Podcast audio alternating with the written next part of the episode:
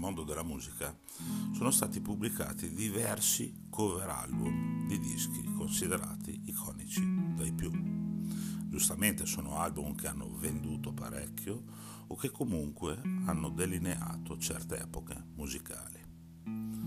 Dopo l'enorme box set con 40.000 CD dei Metallica e il loro Black Album, con davvero tante cover, il prossimo 21 ottobre sarà pubblicato Dig Me In a Dig Me Out Covers Album, ovvero l'album tributo dedicato al magnifico capolavoro delle Sleater-Kinney, Dig Me Out, pubblicato originariamente nel 1997.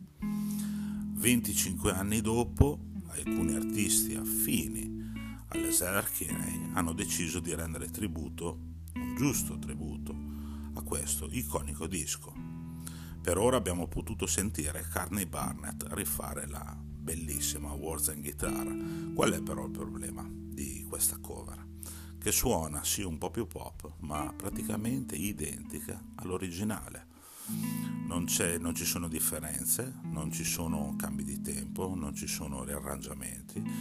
Sembra un prodotto fatto per sì elogiare un disco iconico a suo modo nel mondo dell'indie punk degli anni 90, ma senza una vera spinta che possa portare questa canzone a un livello successivo.